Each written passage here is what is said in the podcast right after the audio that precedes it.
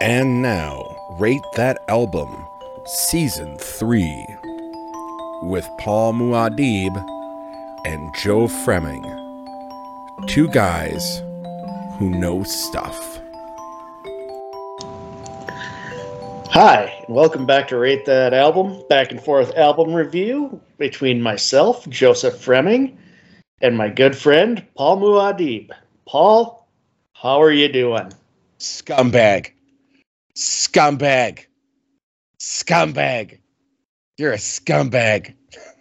yeah. So this week, um, I decided to go uh, to one of the one of the worst uh, Beatles solo albums, and frankly, after I finally heard it, one of the worst albums I've ever heard in my life, and that is John Lennon and Yoko Ono's "Some Time in New York City," where John Lennon uh, put an album out of half-baked political slogans that had uh, that just first just felt completely vapid. Paul, what are your first thoughts on this album? So I'm gonna say something here, um, and I think we're gonna. You and I might have some disagreements on this uh, overall, um, but this is why this album right here is honestly why the left always fucking loses. Like you want to you want a piece about why the left can never fucking win. This is it because I agree with almost every single song on this album what they're saying this is a very political album but the packaging and the way they do it is such a turnoff that it wouldn't have it didn't do anything to move any fucking causes except piss people off. Minus maybe one song that actually did create a change.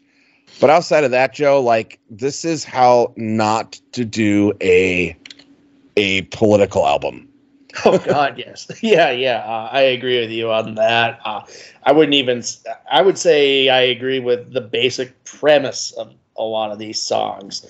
Uh, the songs themselves are so empty gestured and uh, pompous at the same time. Uh, so, which is, I mean, you gotta. Re- so this album comes about after Lennon and Oh no moved to New York City where they befriend people on the left, most notably uh, the heads. I know they never like to call themselves that, but they were the heads of the Youth International Party, the Yippies, uh, Jerry Rubin and Abbie Hoffman. Mhm. Uh, they were those two were excited to get a celebrity of Lennon's magnitude on their side, and so they would uh, pal around with him, and then uh, you know that would get them their names out there. And then on the Dick Cavett show, Lennon would be talking about the politics uh, they're espousing. And Lennon wasn't an idiot, but I don't think he he had only been in the United States at this when by the time this album comes out, it's only been two years. So he really it's a I ha- I find it hard to believe he could understand and grasp where the political left was at that time uh, especially with like a lot of these songs. Like I don't think he fully comprehended what these guys had gone through and where the, the political left was. Because at this time, the political left was on. They were exhausted. Mhm. The the pol- political left uh, really had the, the the wind knocked out of their sails after the Democratic Convention in '68 in Chicago uh, where basically the Chicago PD beat the shit out of all the pro of all the like peaceful protesters. yes An event that was so traumatizing. Hunter S. Thompson's ex-wife said that was one of the few times she saw him cry was when he came back from Chicago from the '68 convention. Yeah. Um let's um yeah, let's dive into that a little bit because um you and I have both read Fear and Loathing on the campaign trail. Yep. Which um really goes in to like you know, I mean if you watched um Fear and Loathing Las Vegas or even read the book as well, like that is a pinpoint of really where a lot of people thought the left was going to create this big thing. And I think that's when, at least in that generation, um, they realized that there's too many corporate and um, uh, centrists uh, Democrats that really didn't want the change that a lot of the other people were pushing, and maybe maybe you'll just. I mean, I think you'd agree. No, that's that. exactly. It was yeah, the convention. 68 convention is when Hubert Humphrey yep. gets the nomination, who eventually loses to Nixon. But by that time, it people were pretty exhausted with the political stuff. Mm-hmm. Uh, Chicago knocked the wind out of it. The trial of the Chicago Eight, which was Hoffman and yep. Rubin and other defendants, Black Panther. I mean, it was just like people were just in the assassinations. People were pretty much just burnt the fuck out, which is understandable. Like I am at that point again with politics. Yep. Yep. Which is burning me out. So Lennon comes along and they're you know this is Rubin and Hoffman. You know, again, they're kind of a few years after this. Uh, Rubin will get more into the self help scene. Abbie Hoffman goes underground. Uh, while he's facing a prison sentence for a cocaine deal. But this was album comes out at the wrong time. Yep. yep, wrong time. Wrong time. People were exhausted if it would have came out in 74 it might have held a little better if Lennon understood the politics especially with uh, watergate when people were getting re- invigorated into like oh shit there is a lot of corruption with these guys mm-hmm. it was like was both too early and too late and the vapidness of this album does not help no no really so he comes again after thing he comes along he's this millionaire british rock star espousing these slogans like power to the people and give peace a chance and he's doing these bed-ins. Like Lennon comes along and in my opinion my opinion's changed on Lennon over the years. I used to think that stuff was cool. Now i just find it obnoxious. It was at the time so yeah I, I mean you got to look at it for what it was. I mean here's the thing that i think when you're younger like you and I, right? And I think in our time frame, we also didn't have the internet, right? We didn't get to see or learn about like what was going on per se as people did in the time. So when you and I and I think a lot of our friends were into the Beatles, were into all these things, we looked at, oh my gosh, this is what Lennon did this and you know John Lennon did that and Lennon pushed this and we think it's so fucking cool. But what the difference between us and maybe our parents were, or people that were a little bit older than us, was they also remember all the bullshit yeah. that that Lennon pulled, and that we are so.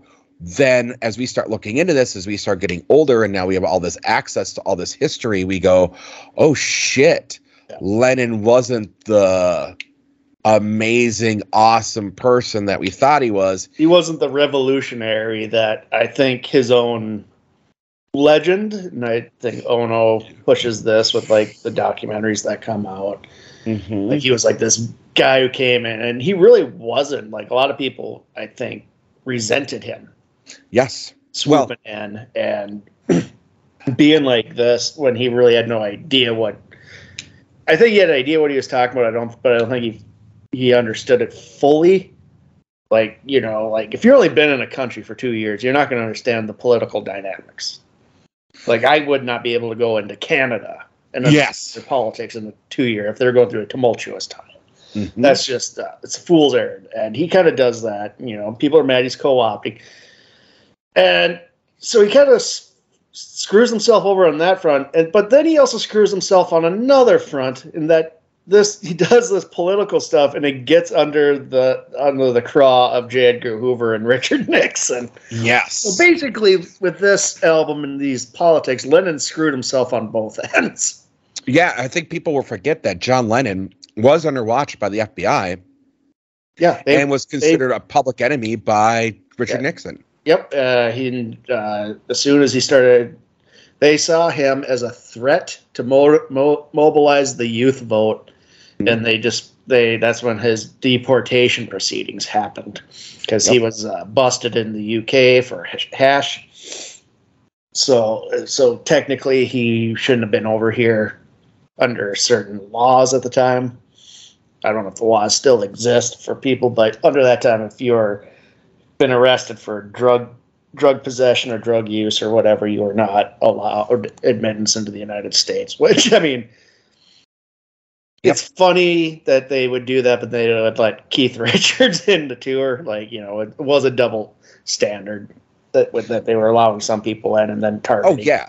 but Well, and but again, Lennon was pissing off the wrong people, and he was pissing off uh, a lot of people in the movement. I'd imagine. Well, yeah, and you got to understand too. I think people don't understand. Like they just think Watergate, and that's it with Nixon. They don't understand just how awful it really was. Oh God, Kent State Yeah, sends the National Guard in to take care of protesters in Kent State, where they shoot and kill protest. Like it was, it was terrible. fucking terrible. And I think people also uh, don't understand just what how I mean, much like I, I'll say it, much like we're learning with the Trump administration, where he really weaponized um, the Justice Department. Um, Nixon, I mean that that's a cue right out of Nixon's page book. Uh, Nixon was anyone he considered a potential threat politically was utilizing his authority uh, incorrectly to open up investigations and discredit and um, in in ways that are beyond that we haven't again seen in this level since recent. Yep. Mm-hmm. Yep. Mm-hmm. So, amidst this, Lennon does sometime in New York City Oh Christ! a collection of songs. It's a it's a double album, mm-hmm. studio album, live album, which also has its own controversy in which John Lennon and Yoko Ono rip off Frank Zappa, which we'll get into. we'll get into that. Because Zappa was uh, pissed, I think, to the day he died at Lennon. Oh yeah. Oh yeah. Yeah. I think you're absolutely right on that. So, so let's dig into this. We'll do track by track and talk about the empty gestures and sloganeering of John Lennon and Yoko Ono's sometime in New York City. First track, we can't even really say. it's uh, this song makes me hate John Lennon even more. this album convinced me that Lennon was the least talented Beatle, and uh, in this in this half baked. And there's an idea for a song here that I'll. It's "Woman is the redacted of the world." Yes. Yes. Woman is There's an idea here for a song, especially in today, today's uh, America, where Oh, yes. Roe v. Wade has been overturned and women are now, in a sense, delegated to second-class citizens.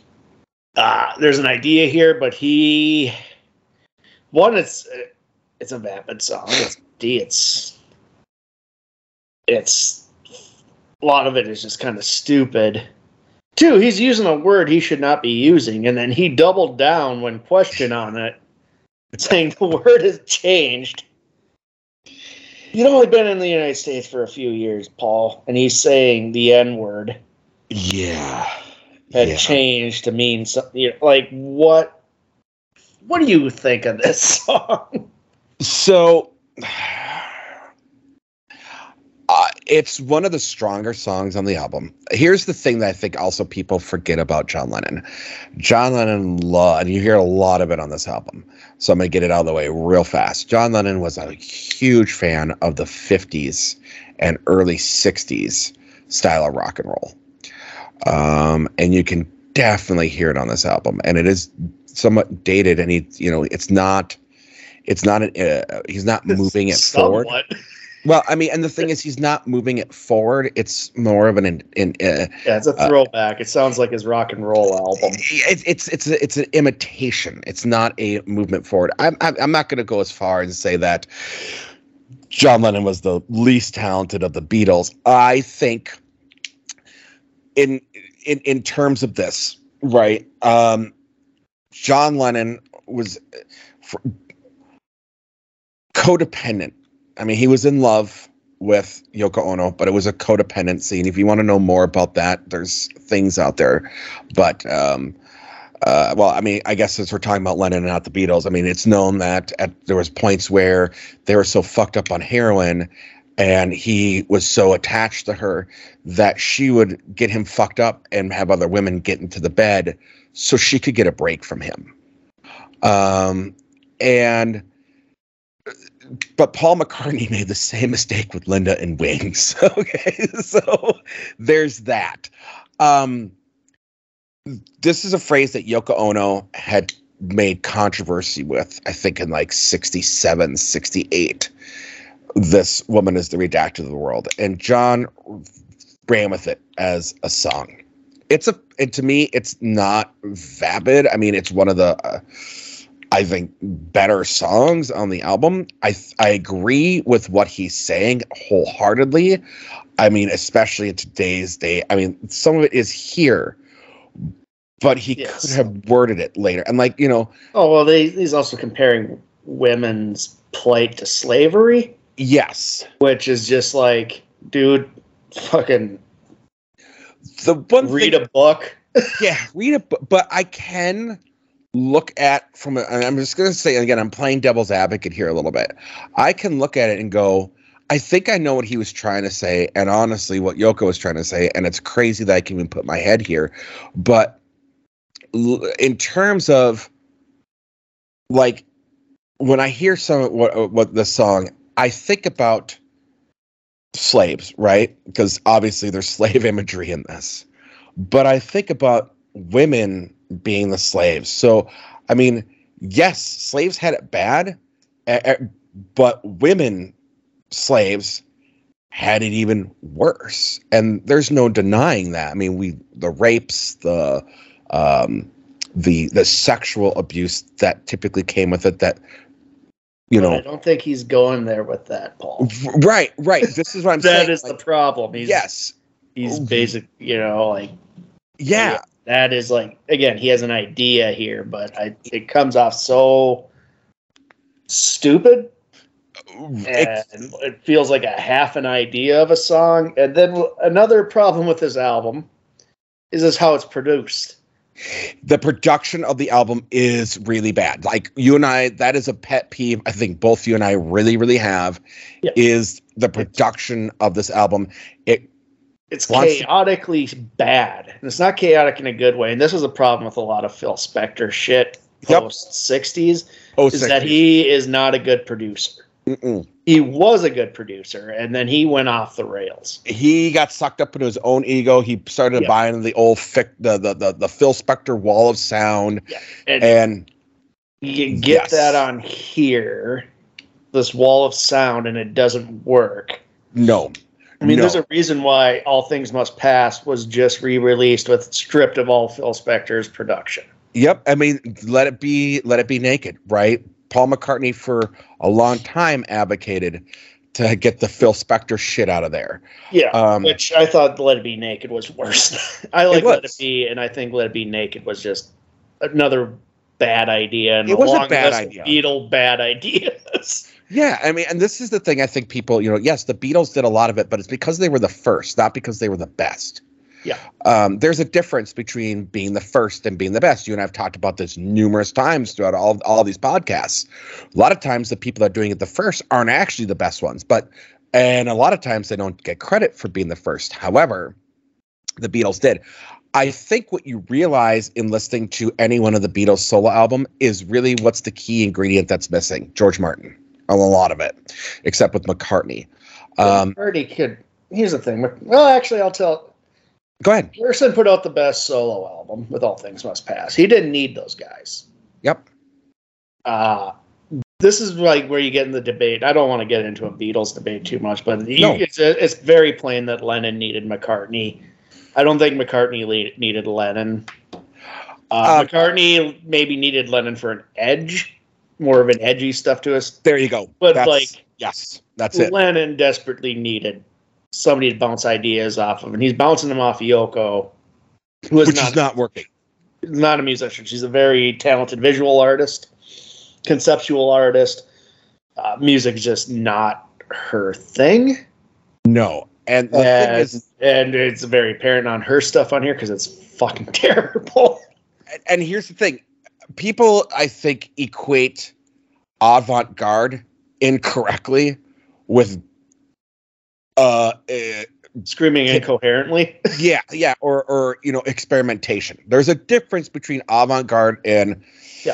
e- experimentation and then what you get here um, it's very apparent in this album that yoko was not musically savvy um and especially in the vocal department which we're going to get to real fucking quick Yeah. um but again you're i i i get what i the thing is i get what lennon was trying to say here it's just not done right and this is a problem that it, it goes through this entire album Yeah.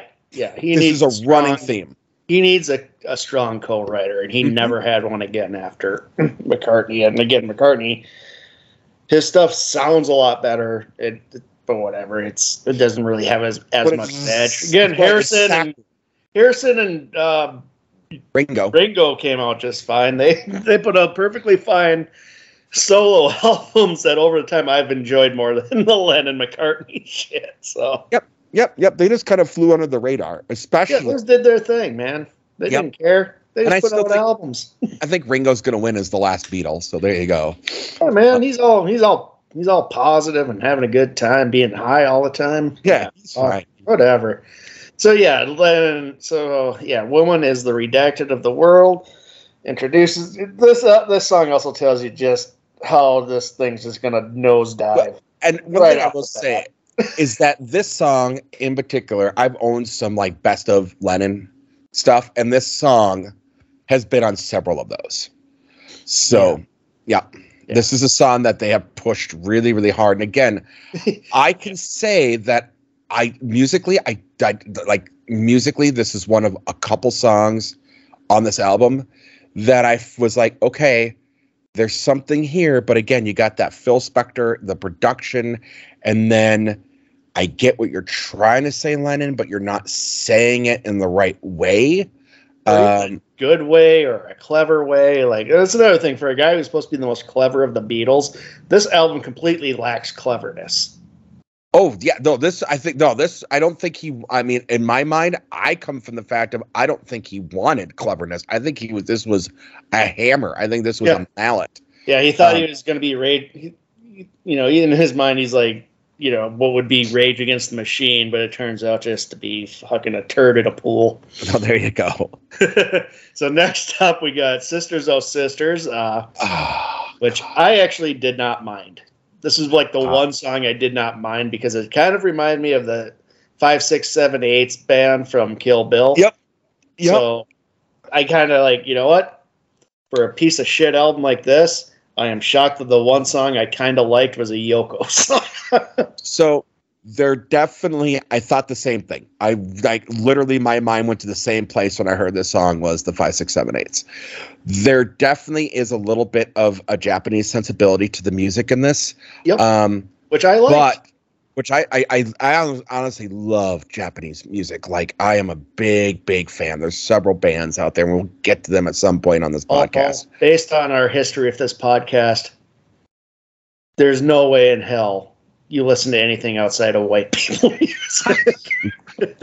you anyways um i absolutely very much uh, enjoy um uh several japanese rock bands and um but it's also mixed with that still that 50s 60s vibe with it which i don't know meshed very well the one thing i will say is that unfortunately yoko singing she's off key on a Yeah. lot of these songs and so and because of the where I at least maybe it's because I'm older and my my, my maybe my you know I, as you know as you get older the frequency changes in your ear. I had a very hard time understanding the lyrics of what she was singing um, until I looked up the lyrics. I was like, what the fuck is she saying? And again, I agree with what she's saying, but how you're doing it sucks. So yeah. yeah.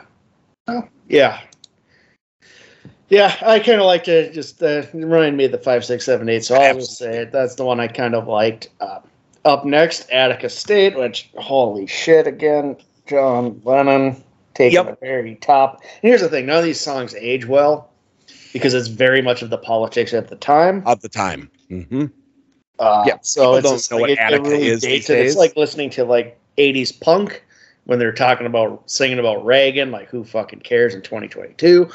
You know, like it's it doesn't re- doesn't there's. I, it's hard for newer generations to relate to the music when they act, have no idea who any of these people or events are. Yep. Uh, Attica State was it's based off the infamous uh, Attica prison riots. Yep. Uh, it's People were killed. people were killed. Uh, it was horrible. It was one of those uh, big events of the 70s that really uh, separated the nation. separated the nation, but it also put in certain prison reforms. Yep. There's a lot of people who did take the stance, though. I want to make it very clear, much like you're seeing today, of well, if they hadn't fought, you know, they they wouldn't have been killed, and they weren't looking at what the living conditions were and why the People had no riots. people had no idea what living conditions in prisons were. Yep. Back then, Attica, uh, San Quentin in California, these were just uh, Rikers Island in New York. Oh, Rikers These were was- all just like real shitholes. Mm. Uh, Oh yeah, y- yeah, it was bad. And so Lennon comes along with this, and it's not again like this song is almost forgettable to me because it's just a blast of fucking sound sound Yep. because Yep. of the production. Yep. Yeah. The production again. The production doesn't do it very well. It's hard to hear even the lyrics because the it's so busy. Yep, hundred percent. Completely agree with you on this one. Again, I agree. Knowing what At- uh, knowing about Attica, I agree. And again, Attica was after your my time, but it was something that we knew about. Yeah. Um, because it was still being brought up a lot when we were growing up. Yeah. Um, I agree again with what's being the sentiment of what the song is. I don't yeah, I, I agree with the idea. yeah, I agree with the idea, but again, I don't agree with hundred percent of the way you're you're wording it, and I don't agree. And it doesn't feel sincere again No, because he doesn't it's hard to embrace the these situations when you're not really you haven't been here and seen the build up i guess would be my argument. You the rise that led to this in the country like it'd be like coming into be like him be like lennon flying into the, and deciding to live in the united states the summer of 2020 right before the george floyd thing and then writing a song about the george george floyd uh, right. protests Yep. Like, And I and I will say, here you you don't understand the what built to this it, it- Well, there's no I- way you can you weren't here like I'll make the argument that it was different. Again, I've seen British people come over and like reporters and things like that because of the 24 hour news cycle, because we live in the age of all these cameras, because we live in the age of news and information or anything like that. I think it's easier for someone to come over and understand some, not all, but some of the inner politics as compared to what it was in 1970 when there was, especially under Nixon, uh, move to really, you know, uh, block out the media, not let everything be known over the world of what kind of shit show is actually going on over here. Um, and it was harder to understand the nuances Yeah. of what it was versus what it is, right? Like I Plus, could a look lot at of news agencies back then really didn't know if anybody would even care about some of this stuff you know like it's a lot of news judgments based on your audience Yep, hundred percent. and the BBC, what would they give a shit about Attica State? Like that Yep. would be a blurb, you Yep. know, because they just people in the UK want to know what's going on in the UK. Like this Yep. thing happened in the United States. They're not going to get because again, there's no 24 hour News cycle. news cycle, so it's not like they're having to fill space. They're kind of compacting the news you need to know, you're locally and nationally. Yep. Yeah, exactly. It was completely different. Completely different than what it was. Yeah. So, all right. I think we said enough about Attica State. Born a, I don't even remember Born a Prison Ball. Uh, that was another Yoko song. Yeah, I know that, but I just And- no memory of it. The one thing, okay, again, I didn't mind it. Again, her she's off key, but also the one thing that does stick out to my mind is the line of mirror becomes a razor when it's broken. Look in the mirror and you see your shattered fate. The problem with it is I'm gonna try and sing it in a way that they do it. Um, mirror becomes a razor when it's broken. Look in the mirror and see your shattered fate. It's doesn't fit. Oh yeah, So- this song. Yeah, Yeah, yeah. Now, yeah. now, now I remember it, Paul. And it Yeah. sounds like one of the song, like those songs that the Manson girls would sing outside the prison Right. during the Manson trial. Honestly, you know, you know, came to my mind when I heard this song. It was Patton Oswalt talking about the magician. Uh, you know, when, he- when he's going like a in the uh, cackling in the darkness, like a half remembered nightmare through a cracked mirror. Regret. I'm just saying, if I if this is what it is, I've seen it done and done better. Um, you know, that's what it reminded me of. Again, I understand what she's trying to say.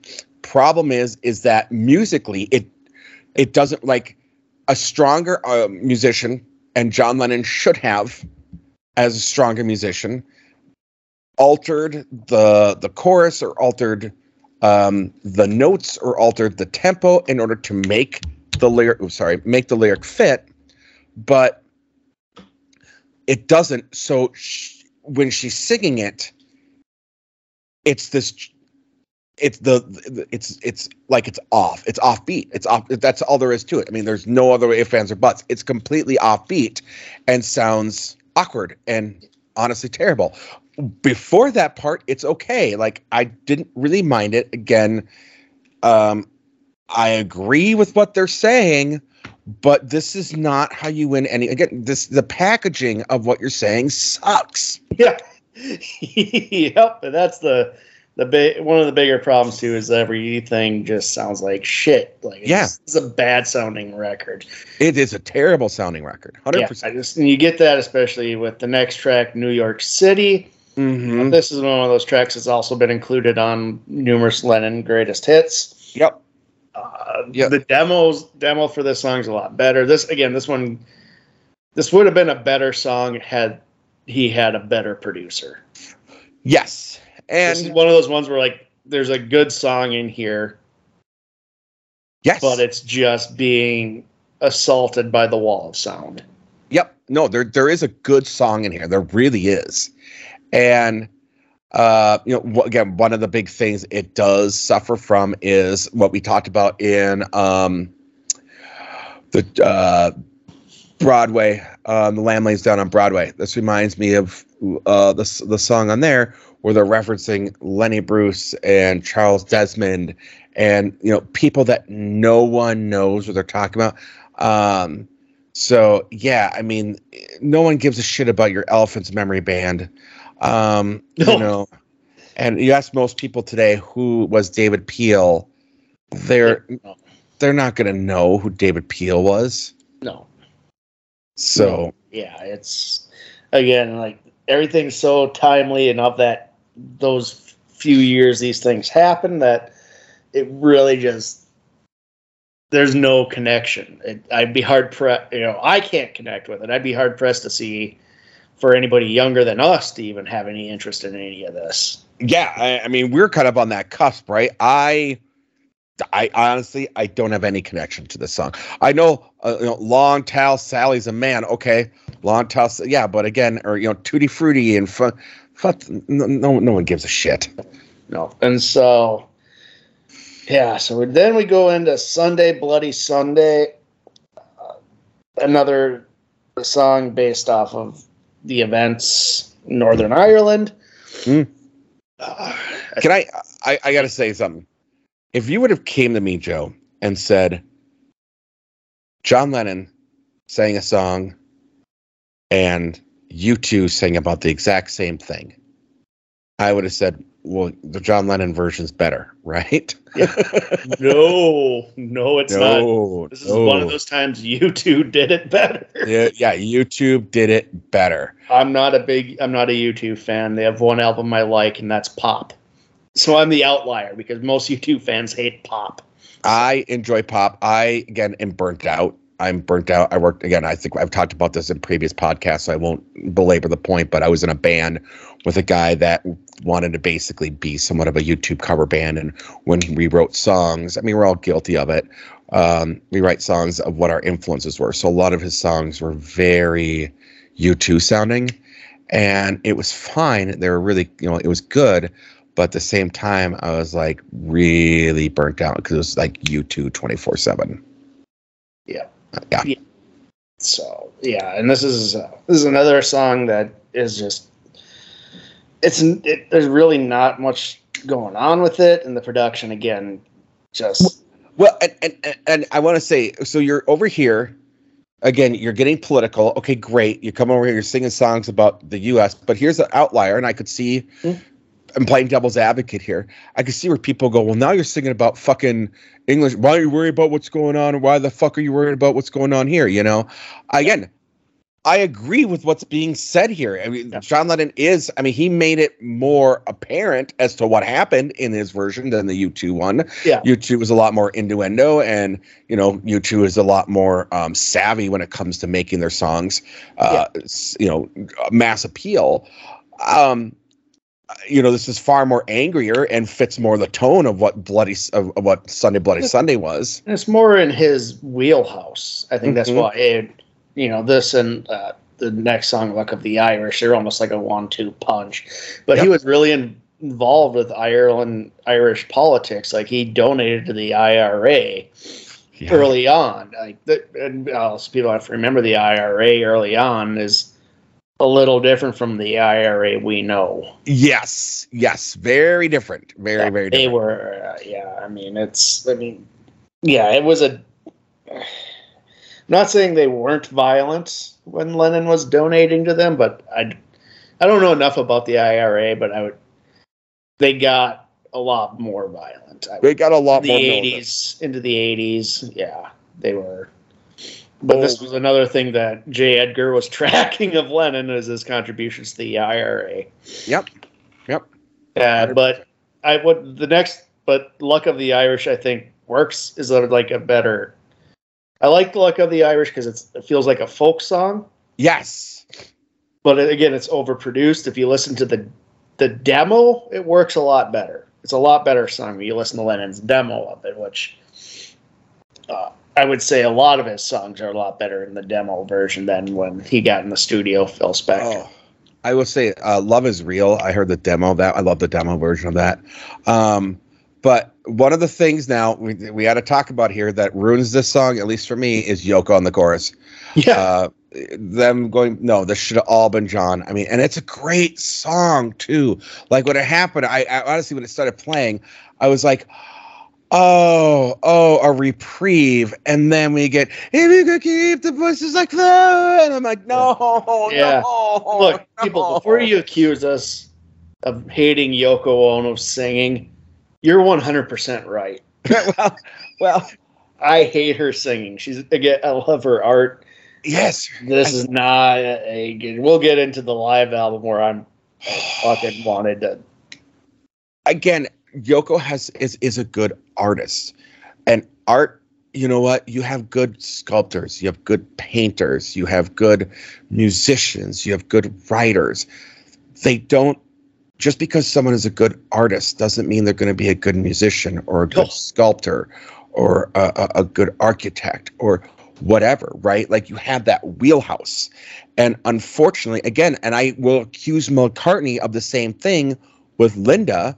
They both were so in love and wanted to be around these, you know, the loves of their lives. They brought them into their music together when neither one of them, unfortunately, should Yeah. have been involved. Not Yeah. to say, and again, I, didn't see George and Ringo bringing their significant others into the studio. right right and again there are married couple musicians out there that are fabulous i mean white stripes prime example granted they they were divorced but my god awesome awesome duo so it can be done but I'm, glad you had that one example. well, you're welcome I'm, I, I I thought up, you were going to bring up the Captain and Tennille. hey hey man don't we'll get Love, love will keep us together. so yeah i mean but i mean I'll, I'll, okay i also bring and you may not like this but arcade fire i fucking love arcade fire i don't care what anyone says awesome awesome married duo awesome married couple in that band Um, so it can work, but both of them were in music before they got together. They weren't just thrown in in their 20s or their 30s with without a fucking life raft. Yep. So yeah, luck of the ire again. It's I love this bad, song. bad decisions. Like this, Yeah. This album should have just been called "Bad Decision" by John Lennon. And again, I I really like again when this played, I was so happy. I was like, oh, like my my my I actually started to feel uplifted. I'm like, okay, we're getting somewhere. And then Yoko, and I was like, you son of a bitch.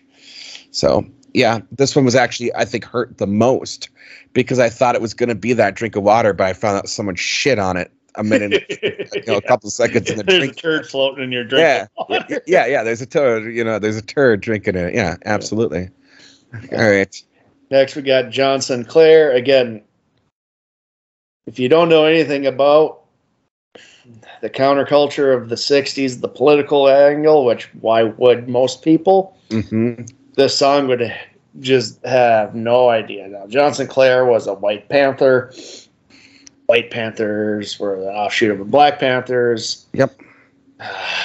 God, yeah. And so he basically got arrested for Ten for two. two giving two joints to two undercover cops. Yep. They gave him five years of joy. Yep.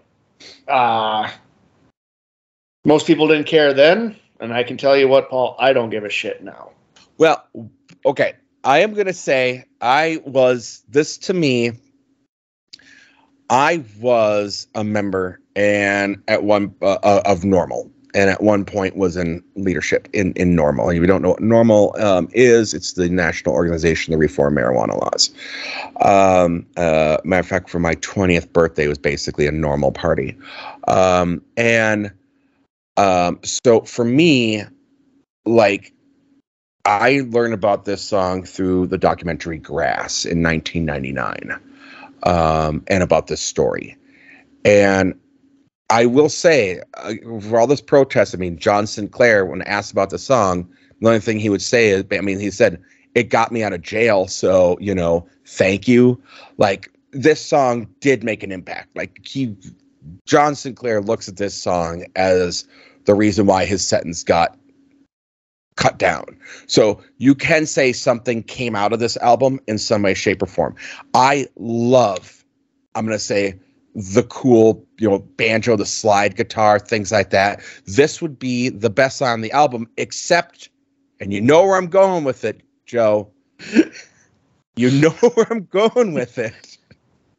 Just surprise me, Paul. I don't. It- I have no idea. it there's a part where it sounds like the fucking record skips and you go oh my god like someone should have said to him cut this fucking short you got to got to got to got to got to got to got to got to got to got to got to got to got to set him free and i'm not exaggerating it is literally that amount of got tos you know how i know because i just went off the lyrics for it it's that many got tos.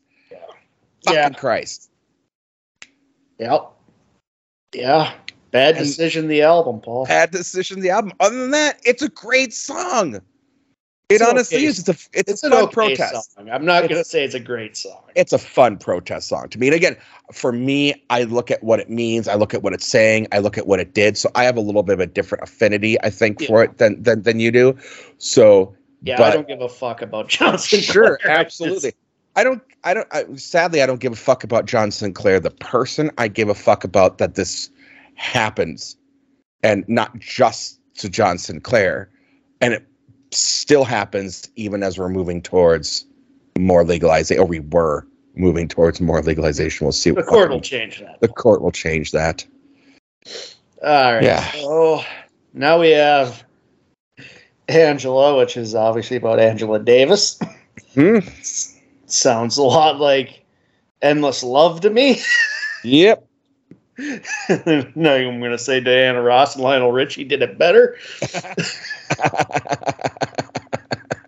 Like, this is a loving duet about.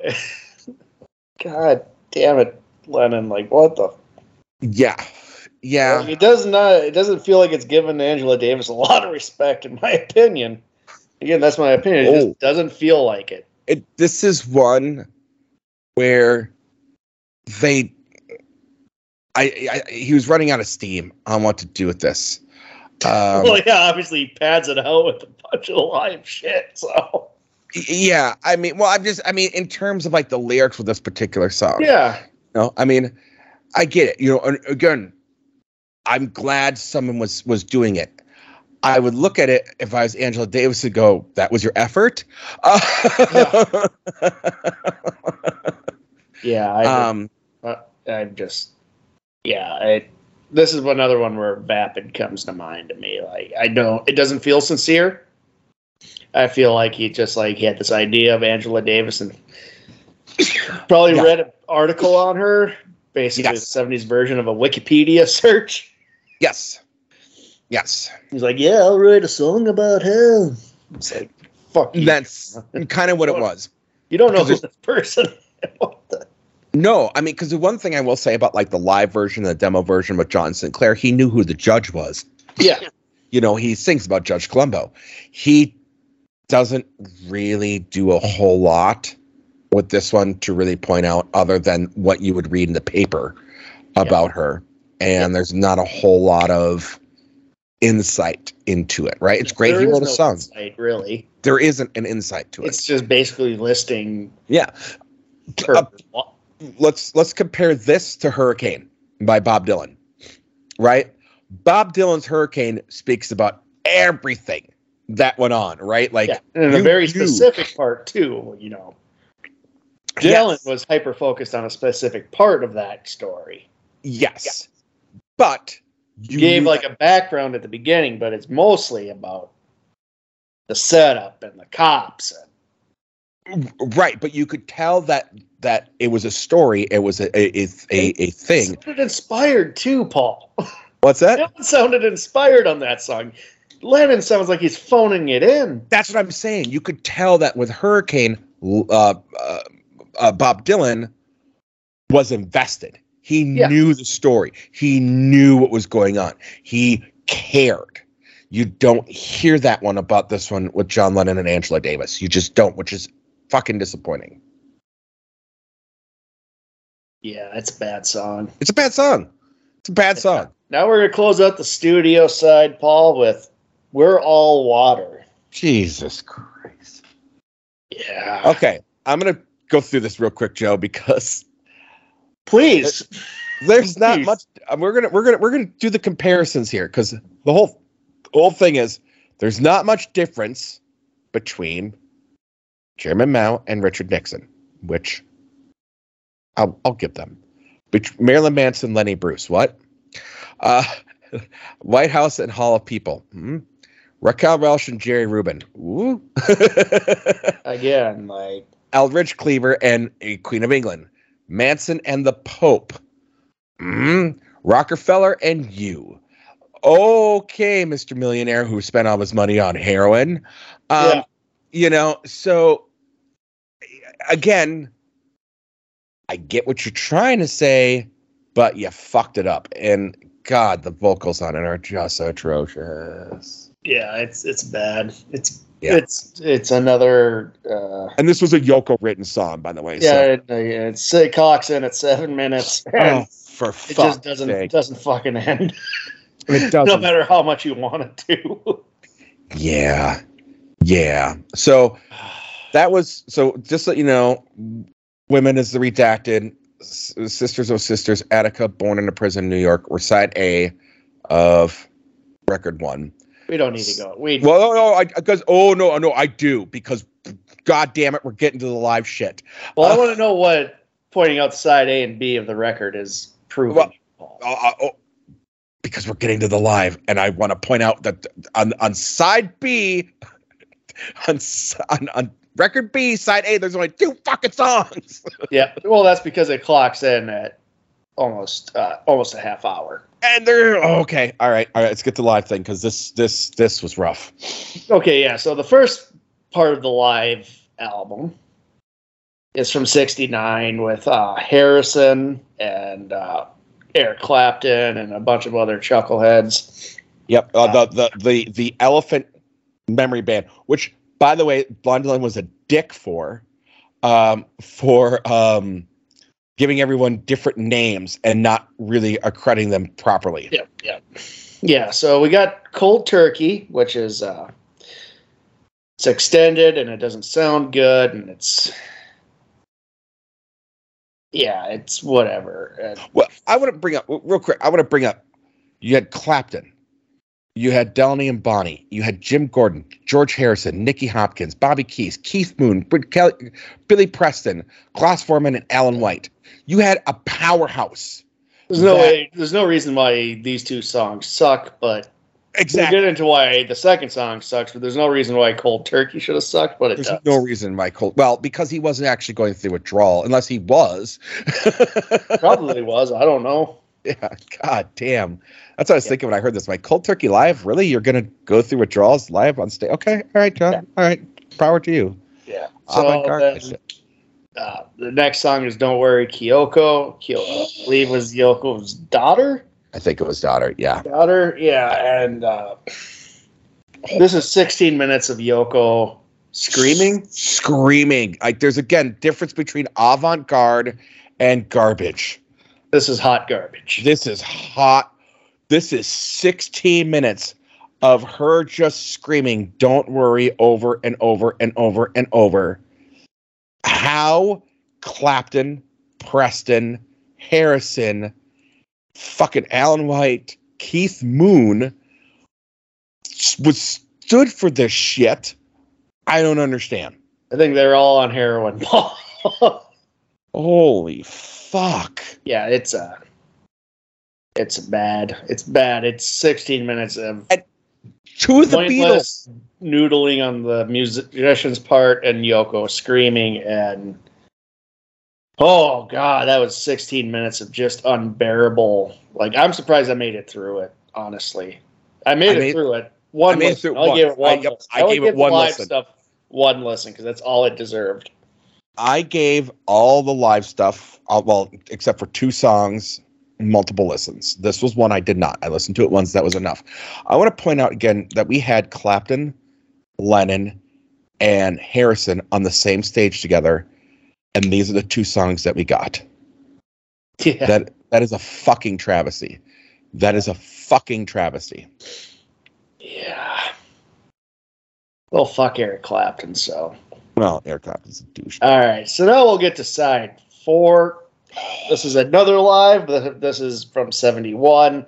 Yep. The previous one was from '69. So Lennon's still in the Beatles, uh, Harrison, and all that. Uh, side four, '71.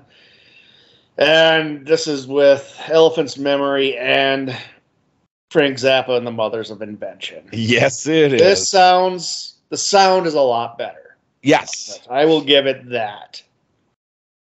That is all I'm gonna give it. There's like some okay parts, but I so let's get it. The one part I well, baby, please don't go, a cover. It was a welcome reprieve from Don't Worry, Kyoko. Oh, yeah. No, that was a great it to sounded all right, and like the production sounds a lot better. Yep. Probably because uh, you have actual somebody who knows what he's doing with fucking Frank Zappa. Right. Right.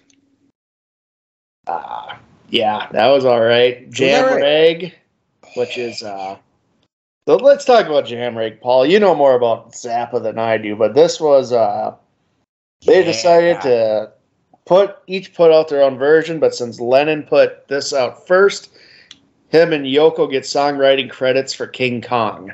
So it goes even beyond that a little bit. So what happened was there was a there was an agreement between the two, and this and other bands have done this by the way, um, where they've done different versions and they're allowed each other to do things. Yeah, but they- Um, at least they gave the credit where credit was due. right, right, right. But I mean, you know, you, you like I've seen it where bands have done the same song, but it's they're two different interpretations, right? And never been a problem. I mean, something obviously, and but here's the thing with this one was that there was an agreement between John and Zappa that John was going to put this on his thing, and that Lennon was going to do his version. Um, whether it was uh, a there's this is where it gets um, a little murky. Uh, you ask depending on who you ask and who's involved, but the I the the thought by Zappa was that um, John and Yoko uh, went out of their way to then prevent it. Like, no, that's our song. And I don't know if there was a conversation between them or what happened there. Um, but when when Zappa went to re-record it, because it is Zappa's song, by the way, it's a song called King Kong, and it was Zappa's song. Um, when he went to go record it, he was basically injunction with, "No, you can't do that." Yeah, his version wasn't released until what? 1992. Yeah, 92. So 92. yeah, yeah, yep. Yep. So like there was some massive animosity. I they never um here's here and here's the interesting thing about it. Zappa was a was a very proud and known conservative. Which when you listen to Zappa, when you know about Zappa, that would probably doesn't compute. Because in Zappa's mind, Zappa was more of what is now a libertarian. Um, than what it was. And he actually, Zappa had a lot of arguments with conservatives at the time um, because they really wanted to stifle free speech and do all these things. And he really, I think if Zappa was around now, he'd be absolutely appalled by what the Republican Party has become. Um, both parties, I mean, politically, Zappa was very interesting. So the fact that even John and um, Zappa were on the same stage together, and that Zappa put up with John and Yoko because uh, Zappa uh, in an interview was asked about this, and he said, "Yeah, you know, this guy brought in, introduced me to uh, John Lennon. Was like, hey, it's the John Lennon. Like, I'm supposed to be impressed." And I was like, "Hey, what's up? What are you doing here? Like, why why are we hanging out?" And that's how this whole thing started. But yeah, he's like, I don't know if they thought I was supposed to be like in awe of John Lennon. He's like, I really wasn't, um, you know, uh, knowing John and things like that. So yeah, yep. So there you go. That's the story there. Yep. Yeah. So that song got stolen, and then we have Scumbag, which is uh, like scumbag. yeah, scumbag. just screaming scumbag. Zappa tries to save it, man. Like you can just.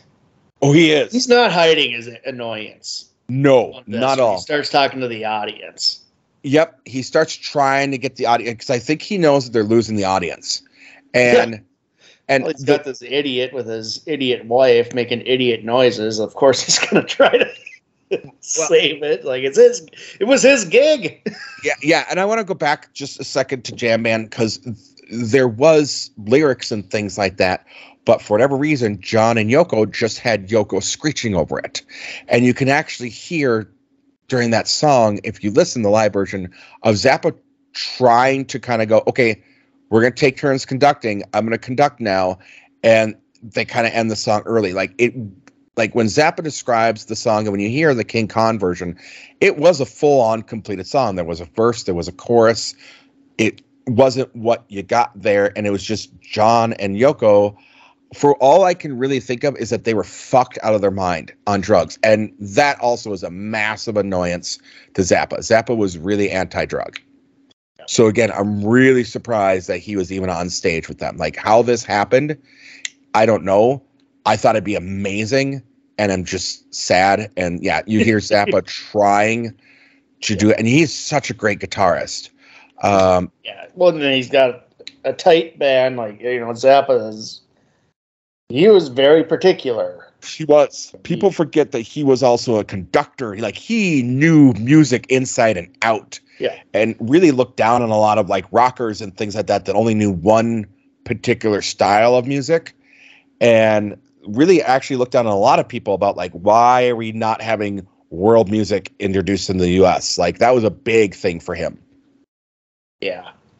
Yeah, so then you get the scumbag, you got you hear him pretty annoyed and it's a bad it's a bad bad bad situation. Very bad situation. you, like you know, I'm not the biggest Zappa fan, but I'm you know, I feel bad for him here. like this is his gig Yep. And the Lennons just show up and just fucking. Yep. Like, Yeah, fuck imagine it being in the audience seeing this, Paul. Like, you and I would probably have been pissed off. I would have been furious. I would have been Why? absolutely Because furious. at first you're gonna be excited, like, "Oh shit, John Lennon!" yeah, yeah. I would have lost. Shit. John Lennon's just screaming "scumbag" over and over again. What Yeah, I would have been like, I- I would have been like John Lennon and Zappa. Holy fuck! You know, John Lennon and the Mothers of Invention. Awesome. Oh shit, we got Yoko here. This could go badly. and it does. and it does. Because we get oh Yeah, yeah. Eight minute closing track, and uh, You yeah, could just it tell the- just fizzles to me. it does. fizz- It fizzles out. it it like the last how many minutes of it is just kind of static and things like that. And I just in my Yeah. head pictured Zappa like just shutting it down. Yeah, that's probably what happened. I think What so. I imagine what happened, and then, you know, uh, I don't think Lennon was self aware enough because of his ego to Mhm. realize. Because I hear it on this, and I'm not a Zappa fan, but I know enough about Zappa that this feels like he's just like, "Fuck it, we're done." Yeah, yeah, well, because this was the encore set, first of all.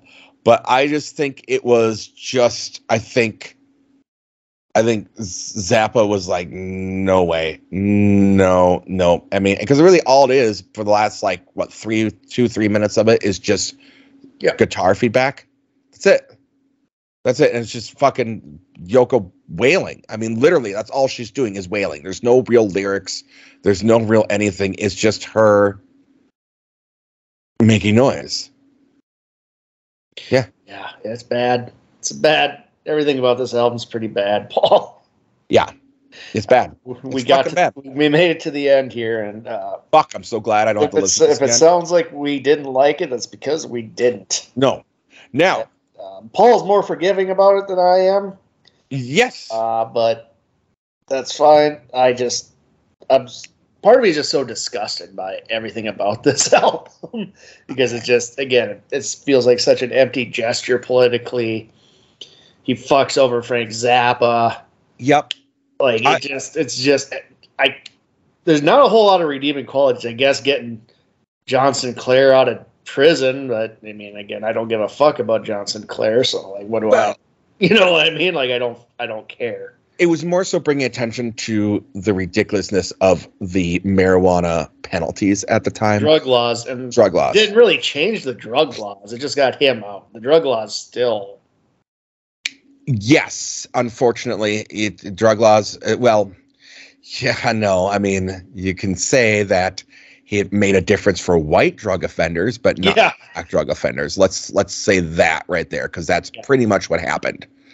Um, white drug offenders suddenly like, oh, okay, but you know, but then when it came to black drug offenders, interestingly enough, you don't have many songs about them by John Lennon, do you?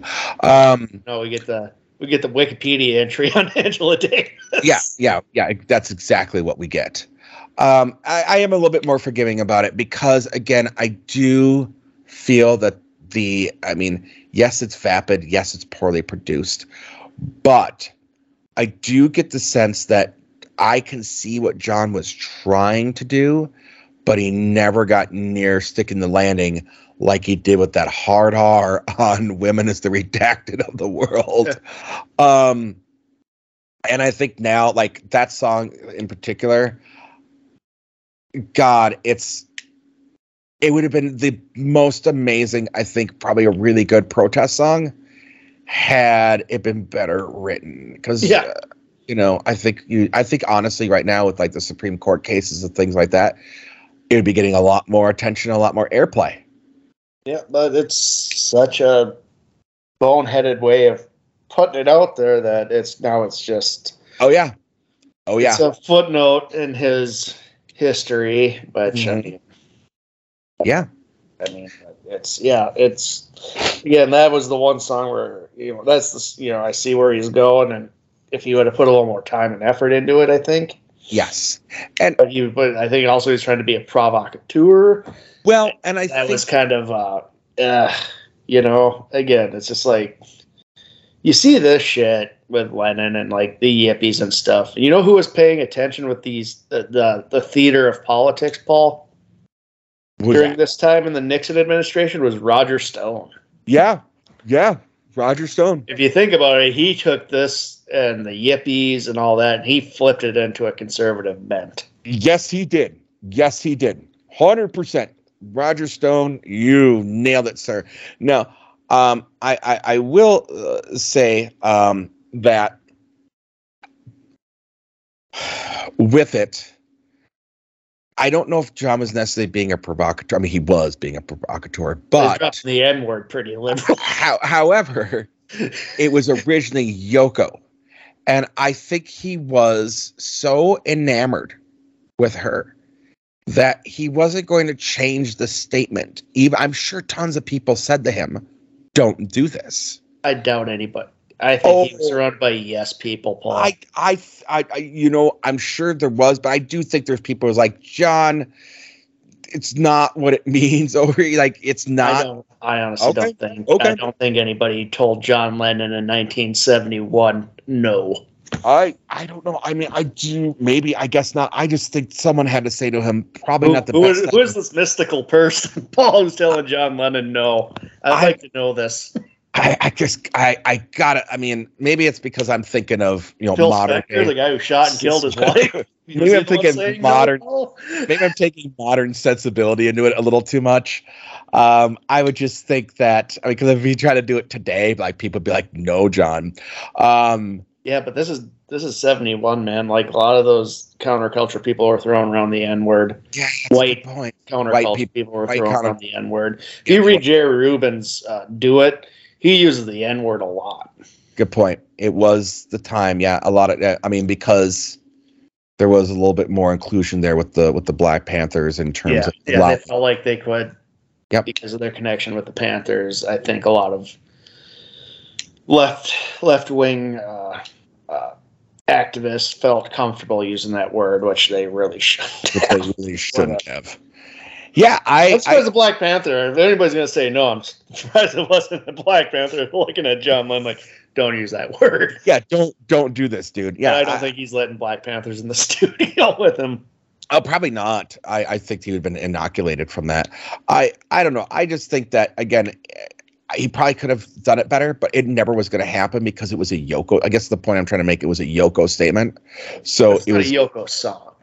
It doesn't matter if it's a Yoko song. I think he was so enamored with Yoko and he was going to keep it because it's what Yoko said. Do you know what I'm trying to say there? It doesn't Like- excuse it though. No, no, I'm not trying to make an excuse for it. I'm just saying I don't think the song ever had a chance Oh, God, because it was what Yoko said and nothing was going to change John Lennon's mind on Yoko dare. the word of God. Right. That's what I'm tr- that's Toxic trying to get at. codependency is a hell of a thing. Bingo. That's thank you. You said what I was trying to get out. So apparently I'm the John Lennon of this podcast. You're just mumbling your way through it. until until you go, oh, I get what you're trying to say, Captain Mumbles. Captain Mumbles.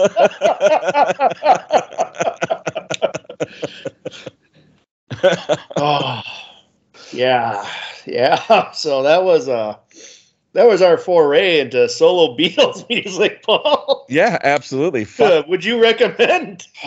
no, no, no, no. Honestly, I he's a he's a Madonna. I wouldn't recommend any real like Lennon album. He's a get the yeah solid solo album. get the greatest hits or as you told me about the anthology. Yeah.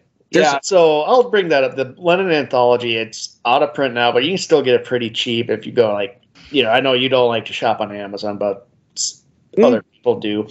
I shop on Amazon. I'm not. I'm, I'm well, you said gross when I said it was available. Oh, I said it was gross because it was thirty dollars on Amazon. yeah, but it's like a it's like a four or five disc set, and it says Oh, demos. It says demos from Okay. uh, the first solo album all the way up until uh, I didn't realize it was. posthumous uh, Milk and Honey.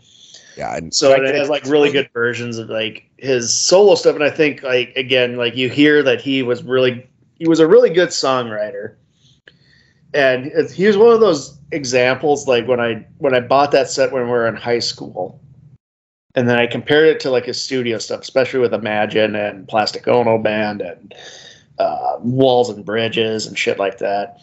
Like his demo sounded a lot better than the end production, and I think that's again he did not have a strong producer, even though he had Phil Spector. Phil Spector was off the rails at this point. Hundred percent. Uh, yeah, he needed like a somebody like George Martin to at least kind of like warm things up and like maybe we shouldn't put strings here or maybe we shouldn't do that there. Maybe we shouldn't like, drop I, the N rod over here. Yeah, yeah, yeah. like I think he like when he was left to his own devices, he was just kind of throwing everything to the wall and sees what to see what stuck. Where yes, Cartney was more he knew what would kind of work. Uh, he would you would flesh things out. If you've seen the Get Back documentary, you see him. He's able to flesh out ideas, and then he'll he he instinctively knows what will work and what won't. He's just he's one of those guys who's just musically that's just how he is. He can just he'll figure stuff out. Harrison's the same way. Harrison yep. would. Uh, Lennon, I think, uh, wasn't co- as comfortable with that, and maybe wanted to be a little more different or something. But like it just really didn't work with his solo career. Uh, again, he has songs that are good. I would recommend the demos in almost all cases. Maybe so, except for like, Imagine because that worked. Yes, but uh, yeah, his solo, his like his home demos were always outtakes and shit where people are just like more loose. is a lot more interesting.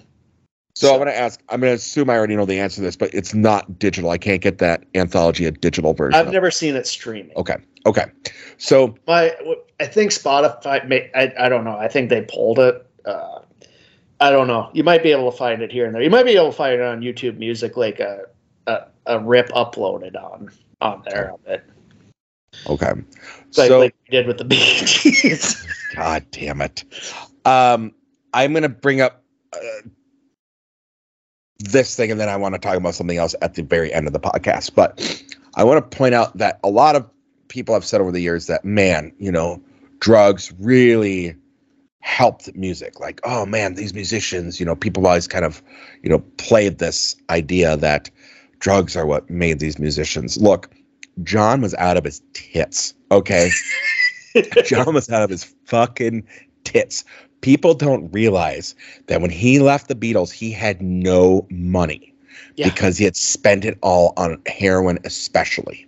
And bad investments. This like it. Yeah, didn't blow millions on heroin.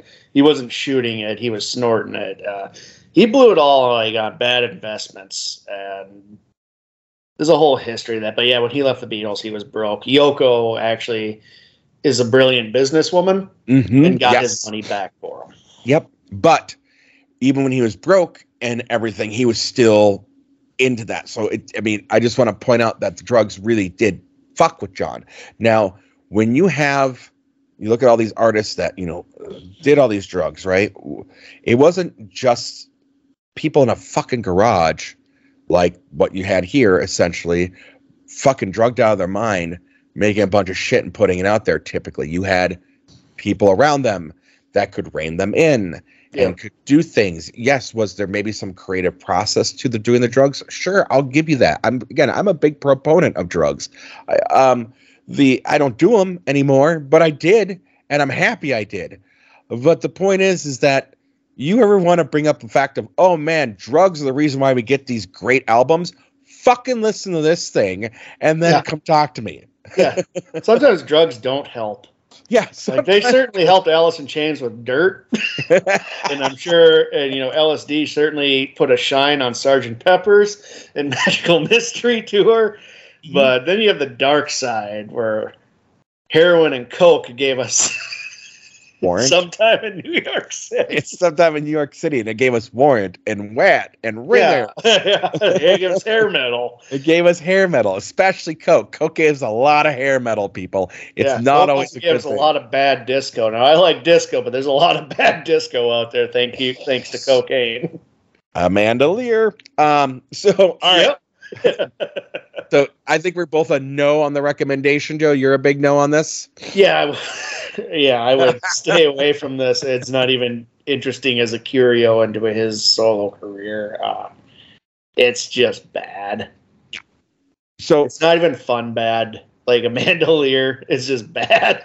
Oh, so bad. Yeah, no. Uh, and I will say though, y- you think this is worse than Pat Boone. I do not. Yeah, this was way worse than Pat Boone. Pat, I, I I, I, I had such a good time with Pat Boone, but I think that's partially because I was torturing the fuck out of you with that one. with that you- one has a little more of a shine to me. this one you tortured yourself torturing me. And I think you came out of this hating it more than I did. Oh god, this bad. This was bad. I mean, it's bad. Don't get me wrong. I hate it, but not as bad as Pat Boone. Like Pat Boone gave me a complex. Um, Joe, what's going on at the Showdown?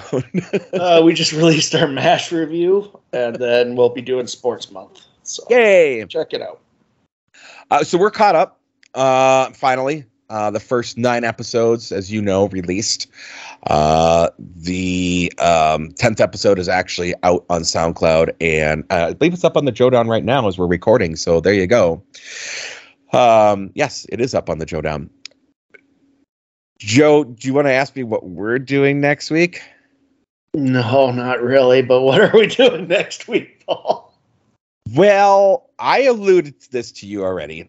Um, we know I have a love of Frank Zappa. And And we just Frank- did Frank Zappa. Frank Zappa was on this album. Yeah, We're going to do a proper Frank Zappa album. I thought We're- this was the height of his career, Paul. He was on a John Lennon solo. you don't get any famouser than that. Uh, we are going to do what I think and has been considered uh, over time to be probably his most competent, uh, successful, and um, accessible album. Weasels ripped my flesh. Weasel, though. We are doing Joe's Garage, Act One, Two, and Three. All right. I like the song Joe's Garage. This is a concept album that was actually released um, in two parts. And now you can get it in a three disc set. You can get it all streaming. Discs. What are you talking about? Yeah, I'm sorry. Yeah. Well, I'm just saying at the time it was released. Okay, boomer. Yeah, okay, Boomer. Even when it was records back then, even. Back in my day, we had compact discs. And eight track players and and compact, and compact cassettes. You Uh, rewind video cassettes that you rented at the video store. Are they or they gave you a late fee. Do you remember that when the fucking uh, video update? If you didn't rewind, they'd give you a fucking late fee. Uh, fucking pricks. Uh, so yeah, we are gonna do. It's a long album, um, but I think if anything, you're gonna if there's any Zappa you're going to get and understand, it's gonna be this one. Uh, in terms of uh, the audience, not you, Joe because I think a lot of the audience isn't familiar with Zappa, and I think that this is a really good insert uh, into it. And as we get into it, there's also considered by many to be his best solo on this album as well. So as good as Frank Zappa is really known for his guitar work. Mhm. So that's what we're gonna do. Are you excited? Eh, I'm, I'm I don't know. Your pick, man, not mine. Don't drag me into this. I'm excited for you. I'm excited for you. I want to see. I've heard, I've owned, I own Joe's Garage. so- Okay, you do. Okay, perfect. Okay, so Joe, do you want to uh take us out?